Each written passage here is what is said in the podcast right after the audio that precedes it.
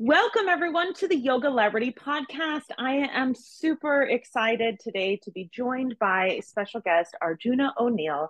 He's going to be talking today about his origin story, how he became a yoga teacher, where he came from, and what he's doing now. I'm absolutely thrilled to have him on the podcast. Thank you so much for coming and joining us today. Thank you. Thank you for having me as a guest. I look uh, forward to this conversation. I appreciate you. So let's get started right away without any wait. What were you doing before you became a yoga teacher? What was your life like? what wasn't I doing? That's the question. Um, interesting. You know, I, I, was raised in the Hare Krishna faith um, as, as an inner city child from the east side of Detroit. Um, my father introduced the practice to my mother somehow he had found uh, the guru that came from India, uh, who was speaking at the university, where he met and decided to join. Introduced my mother, who was a Christian at the time, and then they had me. Um, but at the time, my mother didn't know that my father was actually a part of one of the largest uh, drug um, rings or cartels in the city at the time. So I was raised uh, in a spiritual practice that was well known to be one of the, I guess they would say they considered the Vedic text to be one of the highest levels of spiritual knowledge. Um, yeah. And then also simultaneously raised to be, you know, a, a street entrepreneur, drug dealer. So um, the majority of my life, that's what I did. Temple life, spiritual life, and then uh, in the evenings, I worked with my father. I love how you call that a street entrepreneur. That's a a yeah. creative way of of you know um, a lot of people talk about a lot of gu- like lifestyle gurus or life change gurus talk about changing the wording that we use for different mm. things in order to give it different meaning in our life. Um, so that's really interesting. Also, my partner is from Detroit, so that's um, no, I'm I'm not from Detroit though, so yeah. I'm from Ohio. Uh, anyhow, neighbors. Um, yeah, out in they wouldn't say that. Michigan Michiganders are always talking about us, but but uh, I've been out yeah. in Vegas for like 25 years. So okay. you're you're working with your with your father, and you're also a Hare Krishna, um, yeah. and um, so what is it that kind of shifted for you? What what were you like, well, this is not really working for me anymore? Well, it's interesting because it, growing up in the Hare Krishna movement, you know, I experienced that's where I experienced a lot of the trauma, a, a lot of sexual abuse, emotional abuse, physical abuse. Really? Uh, yeah, a lot of things have happened, and there's a lot of information online in terms of. Uh, they called it a cult. Um, there's books about some of the things that were happening. There's allegation stories um, that a lot of us experienced back in the 80s uh, around that time. Was that really like a, a thing that was very localized to the uh, group of people that were running the Krishna temple in Detroit, or is that like a widespread thing that was going on throughout all of America? It was happening throughout the, particularly throughout the whole Hare Krishna movement, which is they just this specific branch of it, it they call it ISKCON. So ISKCON, the International Society of Hare Krishnas, and it was something that was happening globally, but at the time they only had a few temples in America, so it wasn't across the nation yet. But it, but all the temples that were existing, there was some form of abuse, sexual abuse, just wow. based on, uh, yeah, and, and you know, we, we hear this as you do these podcasts and you hear stories people share in different groups and spiritual yeah. or religious groups will say um, catholicism um, is has a real problem with that it's it's it's all over the world it's there so yeah. you know um but that those experiences uh a reason why i brought them up because those experiences really uh shaped the way i saw the work that i did with my father um, mm-hmm. didn't get to see him a lot growing up uh, because we moved away from Detroit. We moved out into the the sticks, uh, West Virginia, uh, one of the where a lot of the big stories happened in terms of the abuse and all the craziness that was going on in the ISKCON movement. And so, you know, we finally left a couple years after being there. When we came back, we came back to Detroit where I re reunited with my father and really just wanted to be with him around him. And that's when I got a lot of the hands-on experience. Something in my soul, just knowing who I was, I, I knew that what I was living back home in Detroit wasn't who I was supposed to be. I didn't know how to explain it as a child. And I was always upset, emotionally um, torn, traumatized, crying, all the different things as a young man, as a young boy. Uh, and then you said, hmm, what was that that that moment that I knew? Well, there was a lot of moments. Even though I had those it just based on the circumstances, the age, there was a lot of things I, I didn't have any power to really do much. And mm-hmm. then at one point, um, I had an experience at 19 where I was uh, shot in the femoral artery where I bled to death. Uh, made the news, and I I had a lot of other tra- traumatic experiences, but this specific one is the one that shaped me because seeing yourself leaving a crime scene on a gurney and realizing that you died and come back, it was hard to it was hard to no longer accept that things had to change. And that regardless of mm. regardless of what I didn't know or didn't understand or whatever my financial situation was, I knew that regardless to all those barriers that I had to do something. And this was your girlfriend at the time, right? That shot you and then you had a near death experience. Yes. Yes. Wow. So, what was that like? I always I read a lot about it, but you know, never I've never gone through one. What what did it feel like? what did it feel like? Well, it's one of those feelings I hope nobody has to experience. Um, you, you, you know, it was interesting. Uh, now looking back, it, it was a blessing. A, what's that saying? A gift and a curse. yeah. same time. Gift in disguise. Um, you know, I, I, don't recommend anybody putting themselves in a position to literally, you know, where they have to face uh, death or almost die to realize how blessed they are, regardless of what your circumstance is. Because when you're dying, you realize, regardless of how tough life may be, that that choice uh, uh, uh, to go through the trials and tribulations is far far more of an experience that you would rather have than dying. Um, but you know, I, it, it's hard to explain it because I know there's so many different stories. But my experience of, of dying was interesting because a lot of people hear the story and they're like, "Wow, Arjun, that's amazing," or "That's powerful," or "You have such a beautiful story." But the way I saw it for many years was different because when I was dying, I had the conversation with God, and in that conversation, you know, God basically told me, "You have two choices here, you know, Arjuna. You can deal with this the way the streets or the way you would normally, the way this looks to society from your upbringing, or we can do this my way.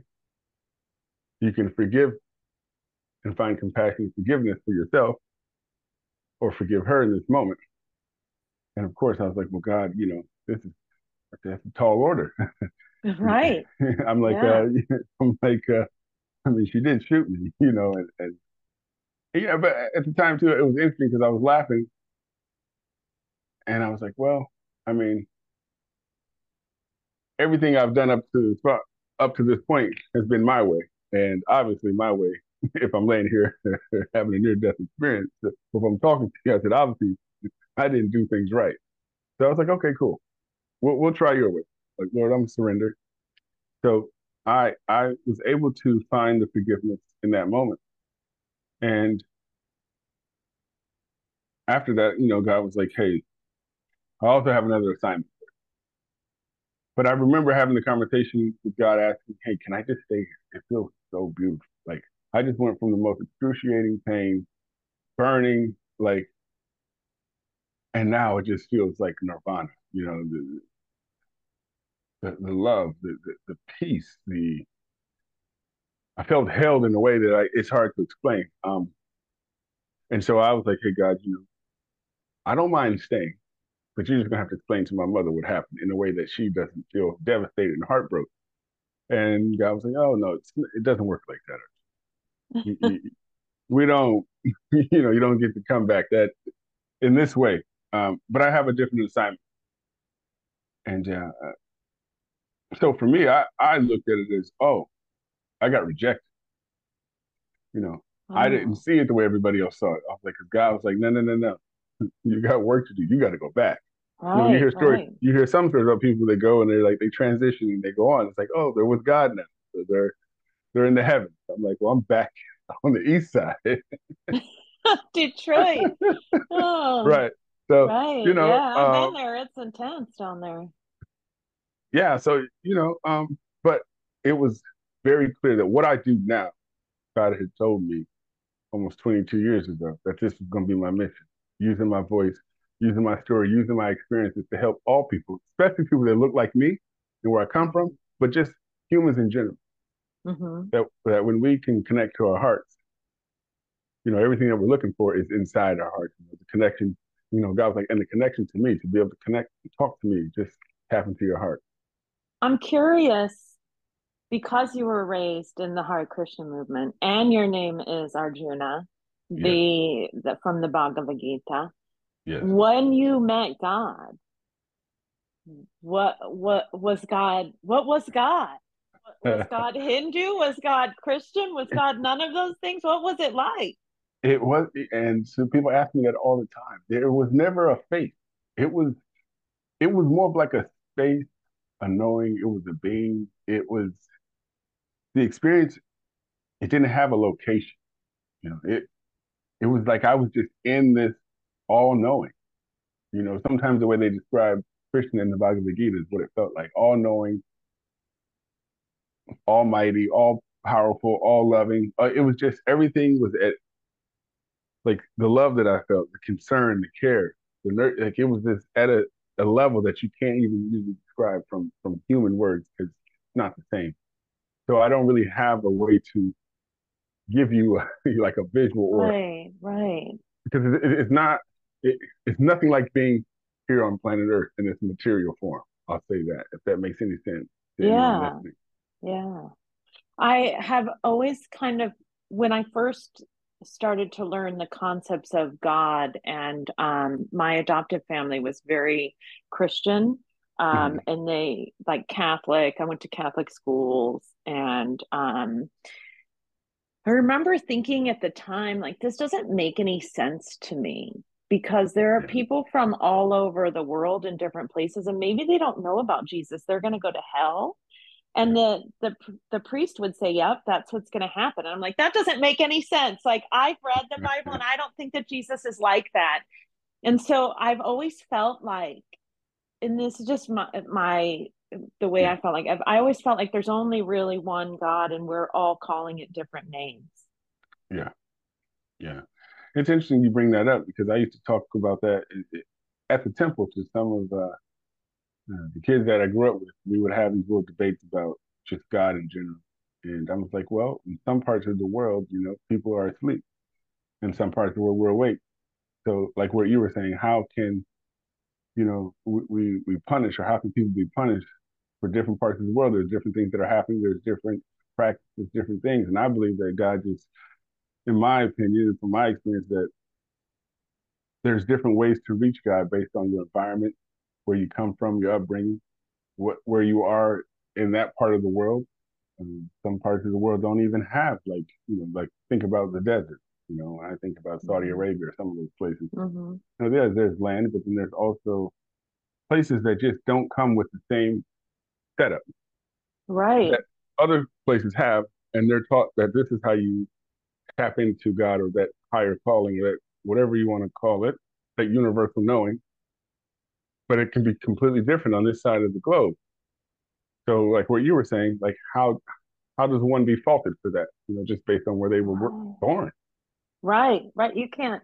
I when I traveled in India, I remember um, we always stay at guest houses because we want to mm-hmm. like really get to know the local people, and so we were staying with a guy, and he was saying, "What a beautiful day it is today! Like how beautiful the sun is." And I looked out, and it was just like you could barely see anything. The smog was at like a 400 um, like whatever they call it. I can't remember what they call that right now. Like the index was like 400 yeah. and you could barely see anything. And I was like, wow, these people have never seen a blue sky.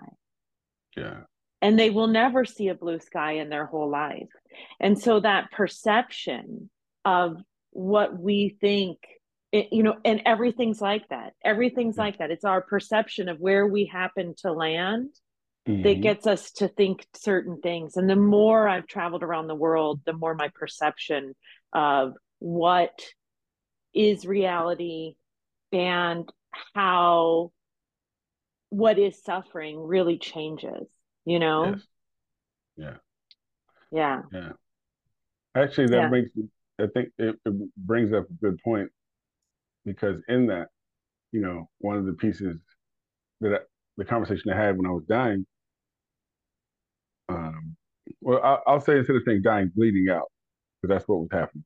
Um, but as I was bleeding out because the femoral artery had been severed by the bullet, but one of the, the pieces to that conversation, God was saying, the gift that you will have from this is the connection to the heart, which if you focus on the connection to the heart, it will allow you to talk, like you said, to reach anyone wherever they are, whatever their background is, whatever they believe, whatever they don't believe, because everybody has a heart that's alive. You know, you're alive, mm-hmm. you have, your heart right. is beating, and touch the heart because the mind is fickle. The mind will believe whatever the story is that you tell it.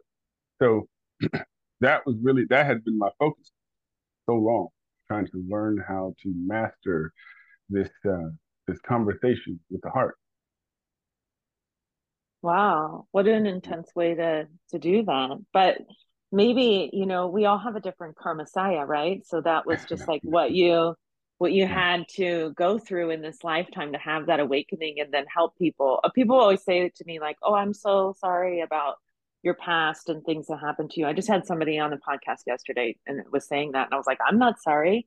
I've helped thousands of women come out of abusive relationships and change their lives yeah. and go on and feel empowered and i would have never done that if i hadn't have grown up in shelters or lived on the streets yeah. and you know like i would have never been moved to do that or understood yeah. truly what that meant and what it was like so um while it's hard to go through all those things it, it truly is a blessing because now we can be of service to others so you have this like massive change in um, your mind and you meet God and you go through this experience and you come back to the planet yeah. to fulfill your dharma. And um, where do you start? What happens?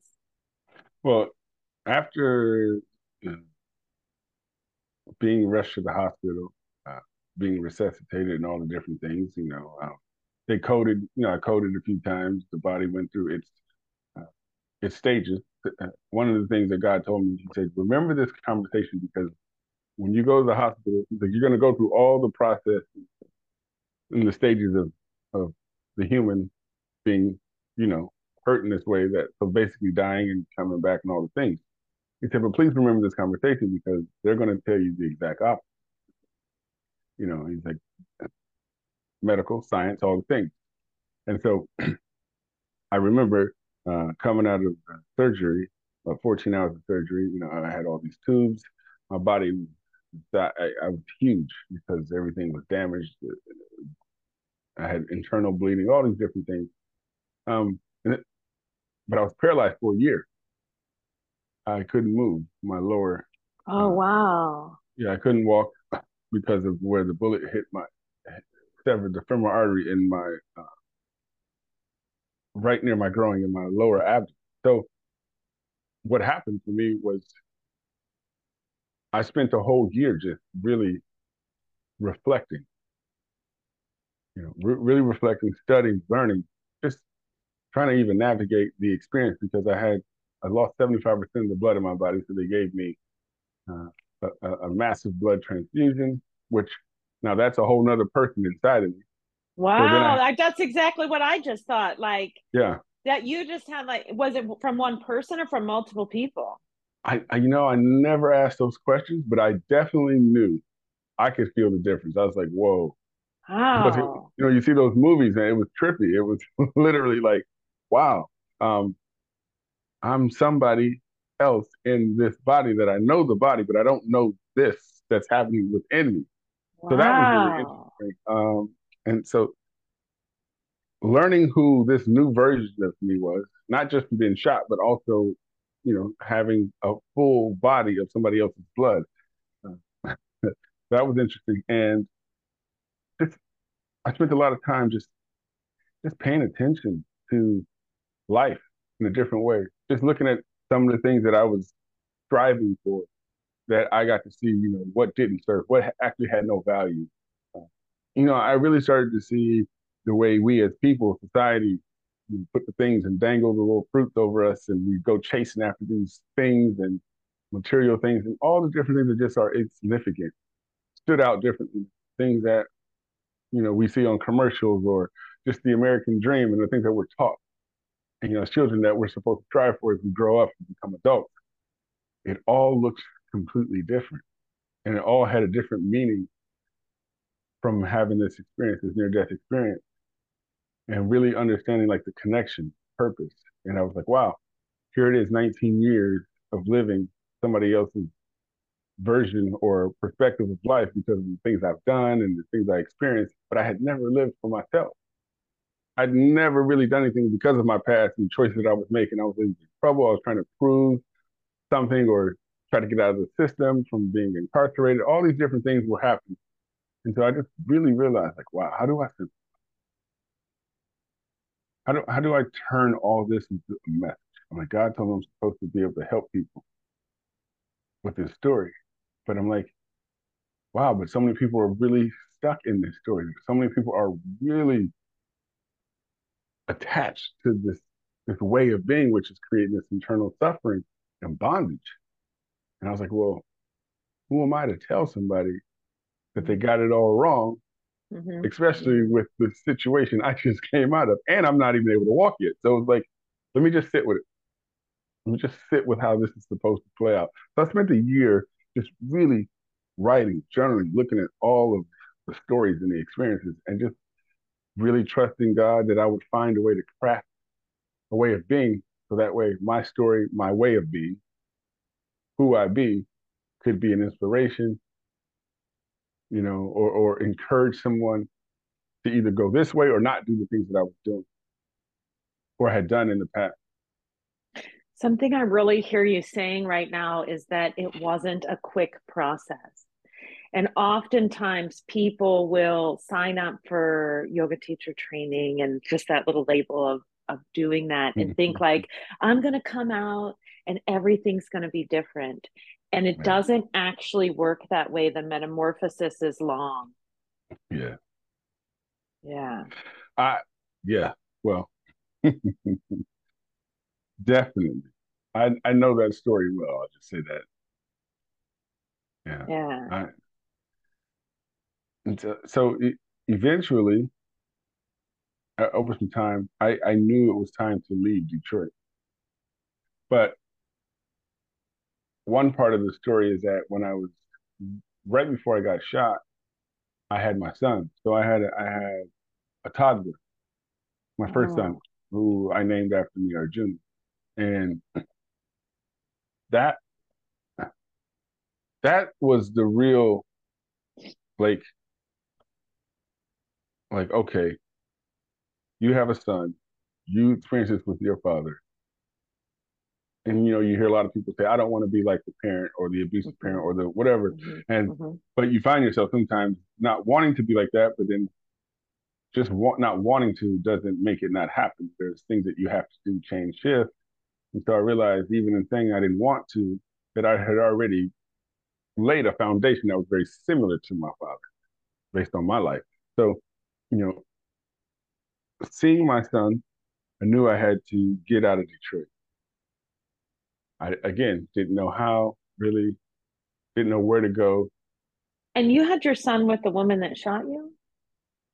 So I already had a son before. Oh, okay. Okay. So yeah. you didn't have to continue a relationship with her because you were tied in that way. Okay. No. That I'm um, like that would have been very hard.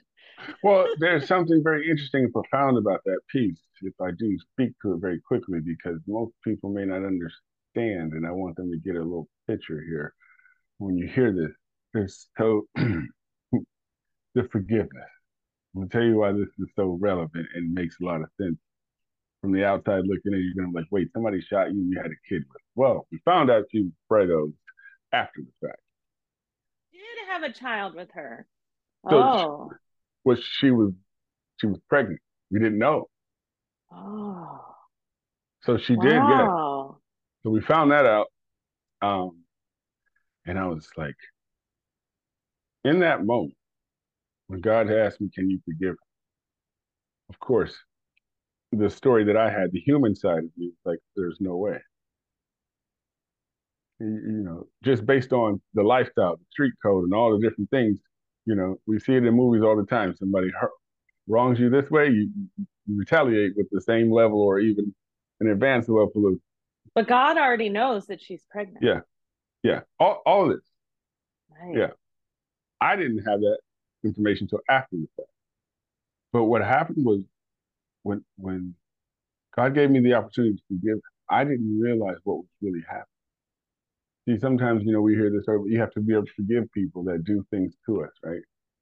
But what happened for me was it was different because the forgiveness wasn't just to forgive her; it was the level of forgiveness that I needed to do what I needed to do for self.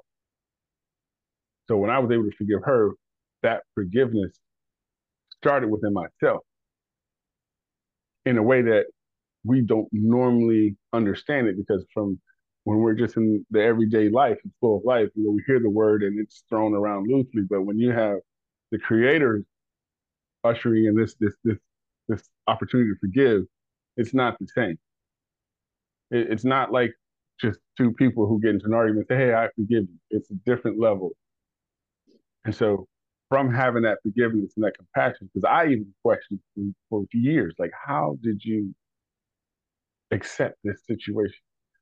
After all you've been taught about the streets, all the codes and everything that you're supposed to do from the outside looking in, you had no desire to hurt this woman. Right? When the police came and they said they tried to get me to, you know, hey, tell the story, we'll lock her up. She can go to jail for a long time for this. And I was like, nope. Before that, she already had two two sons from a previous relationship, and I had grown close to her children as well. And I was like, no, because I knew what I had done leading up to that gun going off. Mm-hmm, mm-hmm. And, and I had to face that. Not not that I'm accepting that that was the way she should have dealt with it, but right. my accountability to all the actions that led up to her feeling that level of pain and hurt that she shot me. Um, I accepted that, and that that I was able to accept that through that forgiveness. I was able to accept a lot of things that you wouldn't normally from just thinking as a human. You're like, no, there's no way I could accept that. There's no way I would do this. There was no way. But I was able to do all the things, the unimaginable things that most humans find very challenging to do when it comes to hurt, suffering, pain, betrayal, all the stories. So that compassion was one of the most profound pieces to this journey that I was able to experience in that moment because after uh, all the things happened, believe it or not, she was the only person who accepted to actually help me, take care of me, nurse me back to health. Wow. Yeah. It, so after being in the hospital for what it felt like years, um, I was released. I came back home. Yeah, and she came. She took care of me. I stayed with her. My family thought I was crazy. Everybody thought I was crazy. Know, my father was pissed because, you know, he wanted me to honor the street code. And he's like, well, this is going to make you look weak to the streets and all these different things. But I already knew from having the conversation with God, I couldn't go back. Right. You were over, you were moved on from that. Yeah. Well, in that moment, but then coming back into my body, being in, eh, you know, being home, being in the environment, I didn't, it didn't just click right away. Okay.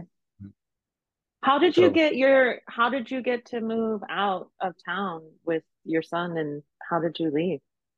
It took 6 years. So I healed the body over time. I, you know, my mother, you know, um, we were raised again Hare Krishna, so you know a lot of the practices in terms of how you eat, you know, vegetarian, holistic mm-hmm. food. You pray over your food. You eat high vibrational food, herbs, a lot of things that help repair the body were already in our in, in were already in the ingredients of the food that we ate. So um, we I had a special. My mom would cook special meals that actually would help with like re, rebuild and repair nerves and the veins and the different things, the arteries, um, all the different things that the body needs to to be stronger, uh, in, in, due to the the injury. So um, I stayed with mom and I stayed with the ex, the, the woman who shot me, um, back and forth. Uh, there were moments where I did have regrets. Mm-hmm. You know, it didn't just, you know, just because God gave me the assignment, it didn't just all just magically go away. Like, oh, you'll never be upset. I still went through. That's why I'm sharing this because I still went through the normal human things people do. I, I got upset. Mm-hmm. I I did have regrets. Um, I went into sadness. I went into depression. You know, there was moments where I wanted to retaliate. I wanted to just. I was mad at God. Like, like you told me this, but this. Why am I still feeling like a human being? You know, like I'm like I thought you gave me some superpowers with this. You know, mm-hmm. like where the hell is my cape? Because I need it right now. You know, there was days where I wanted to throw in the towel with pain. The body was trying to heal and going through what it was right. going through. So it was. It was a process. It was a journey. But I I don't think I've ever done that much introspective work. like every day was from the inside out. Is how I had to live from internally, inside out, inside out. Uh, which when I left took me. I just I knew I knew uh, a, a young lady when I was doing the things that I was doing who had come to Michigan to go to school, but she was from California just so happened this is when Facebook just started. I didn't know nothing about the internet or computers. I, I didn't. I was a street guy, so this was a new world. And I was on Facebook, and she messaged me like, "Hey, wow, haven't seen you in forever." And we instantly rekindled and was like, "Hey, come to California." That might be the sign. So I went to visit, and I went to California. That's when I heard about yoga. Um, but I had to come back. I just went to visit, and I knew I was like, okay, I think that's that's that's the next move. Where did you take yoga in California? Well, when I I, I my first yoga experience in the studio was uh, it was in Venice. At the time, it was called Exhale, and I okay. met I met Shiva Rea.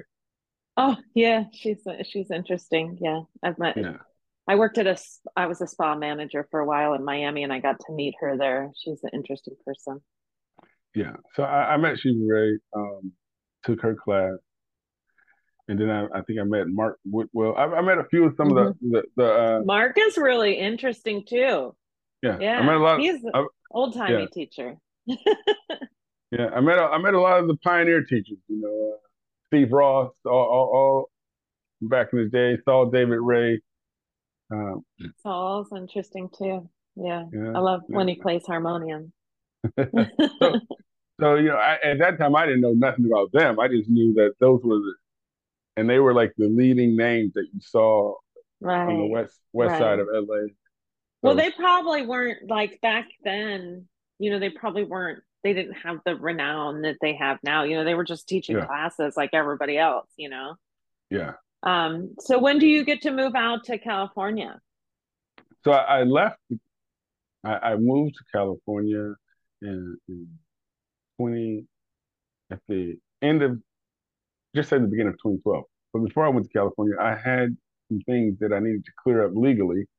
So I I turned myself in that had been kind of I was on the run for years, staying out of the way, especially with the injury. I, did, was like, there's no way I can go serve time like this. But once I got my health somewhat together, I decided, you know, I have to do all these things right. I got to clean up some stuff. So turned myself in. I ended up doing two years uh, behind the wall, and that for me was actually from the shooting to doing those two years was actually when I had my real aha. I'll say, well, not say real, my second aha moment. Because there was mm-hmm. the, the, there was the near death experience, the beautiful conversation with God, and that awakening. But then sitting in that cell, that small cell, and not being able to leave, and watching all four seasons go by out of a out of a small, maybe twelve inch long and maybe three inch wide window, uh, it changes you. You know, and but it really there was a. I'm bringing this up because there was a tree that I could see. I was up four stories. there was this tall tree, and it had a bird's nest in it. And I watched the tree, the leaves. I watched the bird. I watched the birds go through its hole, lay the eggs, hatch them, feed the young, and then they get big enough, and everybody leaves. and it was just so interesting to watch the cycle of life from this perspective. Mm-hmm. Right. And then I was able to just look at the freedom and, and just how the, the, birds interacted and the way they moved in the air and the wind and just, just really look again, having these really deep, profound moments while I'm sitting in my cell. And I just started again looking at all the stories, all the things that needed to be shifted and the languaging, the things that I said and how I said things. Most people, when you hear about being incarcerated, yes, there's all these devastating and horrible stories. But I was I found a way to make it like my sanctuary. Mm-hmm. Mm-hmm. Um, you, you couldn't have any books, any spiritual text you couldn't have inside jail outside of the, you know, Bible, which is, the, you know, main, they consider to be a mainstream or, or uh, Muslim Quran. So. Oh, interesting. I had, I had another guest who was in jail and she was able to have any book that she deemed spiritual. So she was able to have all of her yoga books yeah. there because, and maybe it's just different for different jails, but um, different jails. she was like, that's how it got her through was being able to, like, she read this enormous, like 500 page translation of the sutras in jail. Yeah. Well, so I did, that's why I said jail, not prison. I did, so prison might be different Oh, okay. But then even now, there's a lot of things have changed too, though. A lot of things yeah. have changed. They got cell phones now. So um, I just know that's what they told my mom. So my you mom can have was, cell phones now. Well, in prison, they see that's the thing. So. Wow. I, yeah, but my mom. Yeah, she wrote... couldn't have a cell phone. I yeah. remember. I remember then. She that was 2013 or 2014, and she could not have a cell phone. Uh, yeah, I mean, there was nobody I wanted to talk to anyway. But my mom would write, so she just transcribed all the different text chapters.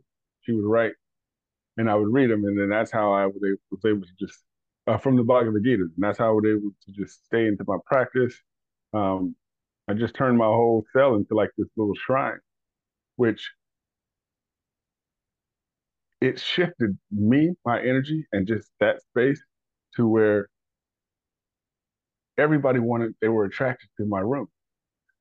So all the guys would come over and we would hang out and I would talk to them about my life and just speak to them about spirituality and all these different things.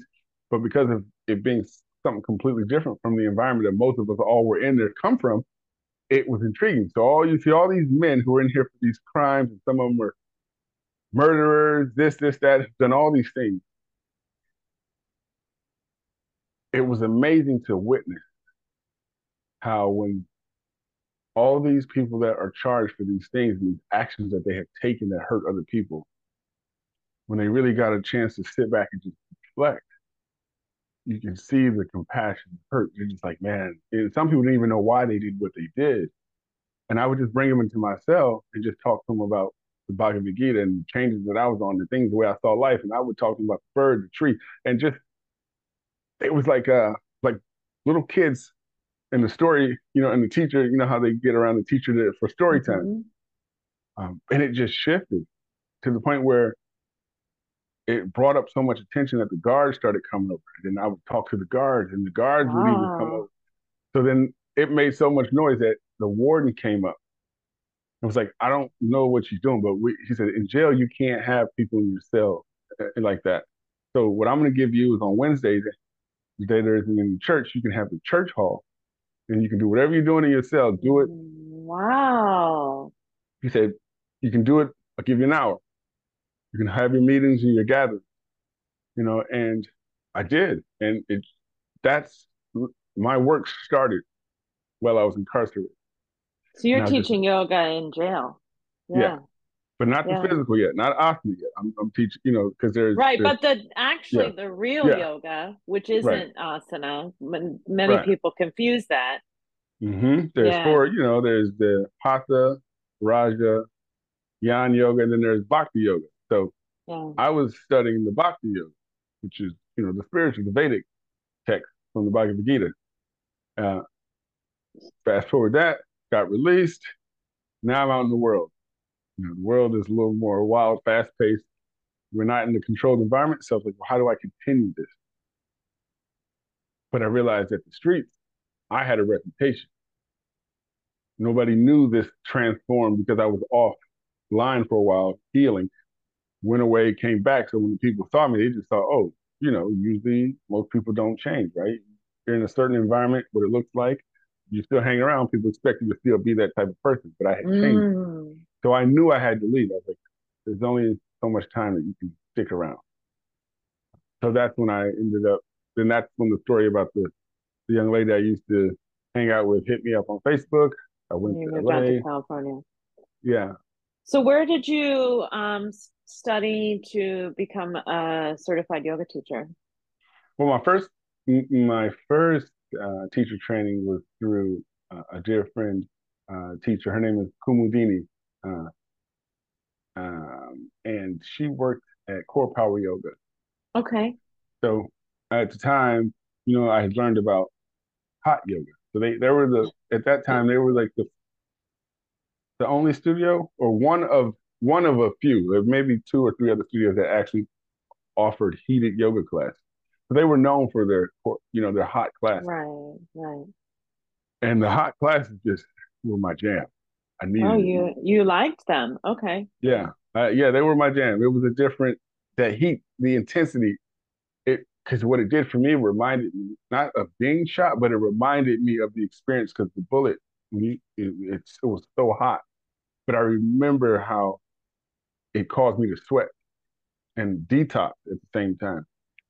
Uh, and so that that hot yoga kind of took me through this this practice of remembering when I was laying there bleeding, dying in the heat, but how I was purging. And so when I would go into those classes, I could it was like taking myself through this journey of releasing and letting go. Also, you know, um, the heat for the injuries that I had, it helped the body feel lubricated and move a certain way that I couldn't get when I was just in a standard regular yoga room. Okay. And so I did I did my first training in 2012, okay. and then I went back. I did another training, got 500 hours.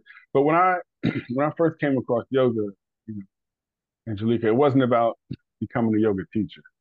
You know, I know you hear we all everybody has a lot of these similar stories about. Well, when I first found it, it was about my health. It was about me. Right. Right. Um, but then you know, yoga takes you on this journey if you allow it. Yeah. If you if you allow it. Because some people can still go to yoga and just do yoga, right? Yeah. And, and shut everything down. But I was open to going on that inner that inner journey, and uh, so I kept going, and then eventually, uh, I started a nonprofit because by that time I had moved my sons out. They were getting older, and I and I just I saw what needed to happen in schools, I knew that this information needed to be. I was like, well, there's two ways we can go about changing the world. And I realized, well, first of all, it's not your job to change the world. If you just change you and be the best version of you, whoever you come in contact with, then that's how you create the ripple effect. So I was like, cool. I did that. Well, I worked on that. And so then I was like, the second part of that was, well, we have adults. Most adults are set in their ways. Yes, they can change. But I was like, if we're talking about futuristic, give these tools and plant these seeds with the youth, with children. So I started a nonprofit, started going into schools, teaching yoga meditation. But I, again, at that time, yoga was so taboo, new that they were like, whoa, that's what the hippies do. Like, we don't. so I, I found a really, I was like, well, you got to get crafty with how you deliver this. So instead of looking at it from coming in and wanting to just teach yoga from like, hey, let's get and sit with our palms and om and all that, I started really looking at just bringing in the philosophy of yoga, which is just the union, mind, body, spirit. breathing, the way we see each other, you know, um, how we interact as humans and the way we treat. I started there. And then from there, you know, that caught on. Was like, all right, we, we can work with that, you know. And then I was like, well, there's a way to do this where you do have to use physical movement. So instead of calling it yoga, I would call it functional fitness, like movement, mindful movement. What I did. I started studying mindfulness way back before it became buzzwords, and I just put mindfulness in it. And it was just being mindful of how you breathe, how you talk. And then I was able to eventually integrate actual yoga practices where I bring in teachers uh, into the LAUSD school district, and it caught oh, on. That's wonderful. I always, whenever I teach at a school, I'm always like just shocked. They they usually throw me in at lunchtime, and then mm. I'll see everyone's lunch, and I'm I'm just like, this yeah. is what they're eating. No wonder they have no life force energy. yeah, yeah. But I, you know, I I just I understood from going to trainings and being in teacher training that there was a certain type of people that were coming to yoga and taking yoga trainings and, and, and also teaching it. But I also understood because there was a certain type of people that those certain type of people didn't understand the upbringing of the other types of people that would never touch yoga. So I mm-hmm. was I I used my voice and my experiences to bring those worlds together and break the stereotypes and and, and create a space for people to ask questions for me and vice versa. So people can get an introduction to both worlds and understand why this yeah. looks like this and why this looks like that. Yeah, representation matters, and I think it's it's really important if you're listening to this and you're thinking, well, there's no one like me in class, whatever your label of yourself is, yeah. then become that because become the person in class because you'll attract more people who are like you who are also feeling the same way. We all have yeah. something to offer, and the gift of yoga isn't exclusive to one type of person. It's it wasn't created that way and it wasn't meant yeah. that way. And none of the yogic texts say that. They all they all are hmm. very clear about every religion is allowed, every type of person is allowed. Labels only serve to divide us. Like they're very clear about that. So we're all we're all a part of yoga. Yoga is union. It is yoga. It is yeah. that's going together. So, what are you doing now? If people want to reach out to you, your uh, Instagram handle is at Arjuna underscore O'Neal. But uh, what yeah. are some of the things that you're offering that people can become a part of if they would like to? Yeah. Well, right now, you know, I again I use these practices, the philosophy, in ways that relate to the everyday human. You know, people that are working nine to five, relationships, parents um, I'm currently working with, uh, because of the over the pandemic, uh, the suicide, homicide, depression rate for BIPOC communities skyrocketed. skyrocketed. So uh, yeah, my grandpa committed mm-hmm. suicide during during the lockdowns in Michigan. Yeah, oh. yeah. Oh.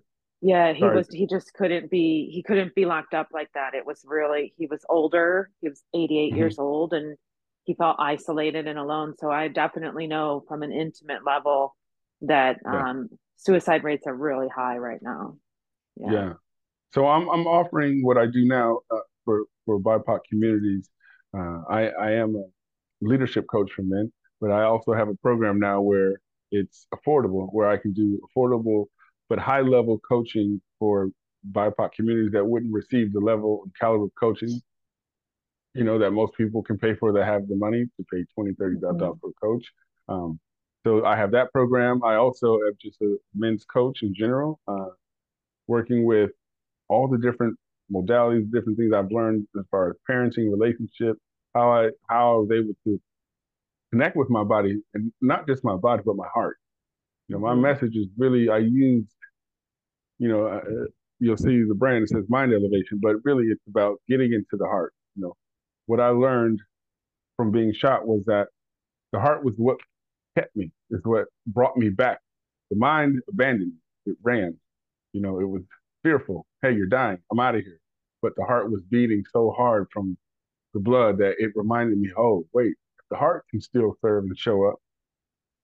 Talk, focus on the heart because the heart has never judged, shamed, or blamed me for any of the choices I've made. And, you know, a lot of us out here in, our, in this world are we're actually trying to fulfill the desires of our hearts, but we get shamed and all the different things, and we right. protect our hearts because it's been broken, all the different things, the heartache. So, you know, my services really help reconnect men to their heart, their sensitive side, their sensitivity, their vulnerable side, their tender side, the things that, you know, if you ever want to become a, a beautiful, loving, you know, husband or a father, you know, um, these are the things that I talk about that are required in order for you to really be able to tap in, especially if you're, you know, if you have daughters and things like that. Um, I also do what I have uh, is gender neutral, where I do these breakthrough sessions, where I just hold space because I, I also believe that everybody deserves to be heard. Yeah. You know, that's one thing my experience taught me that you don't know, you know, and we hear this a lot, but we don't know what people are really going through. I know we say it so loosely, but we really don't. And it's so easy for us as a society. We look at the actions after the fact. We don't look at, well, what led up to why this person did what they did. And so from being, like you said, being someone who watched my actions create a scenario to where I ended up shot, I get it. Mm-hmm. I understand that. So I understand how people end up in some of these tragic moments, but we don't look at what's happening underneath. And so I wanted to use my story and my awareness to create space for people to also be able to just express what they're carrying. So that way they can see that there's other options and that people care that somebody's listening no matter what who you are what you look like and however you identify yourself you're still a human being. Right, right. so. Well uh, thank you so much for coming onto the podcast today. A very compelling story. I absolutely appreciate you. I hope that the people who need to hear this are given the message. And I know that you go live on Instagram a lot. I see you live there often. So yes. definitely check out Arjuna on Instagram. I will put in the description below all of his contact information so that you can yeah. connect and um, start to experience his um, unique style of yoga. Thank you again so much for coming on the podcast. And if you're listening out there or you're seeing this on YouTube, please share this podcast with anyone you think can be uplifted or use the message and be sure to subscribe. And I will see you in the next podcast. All right.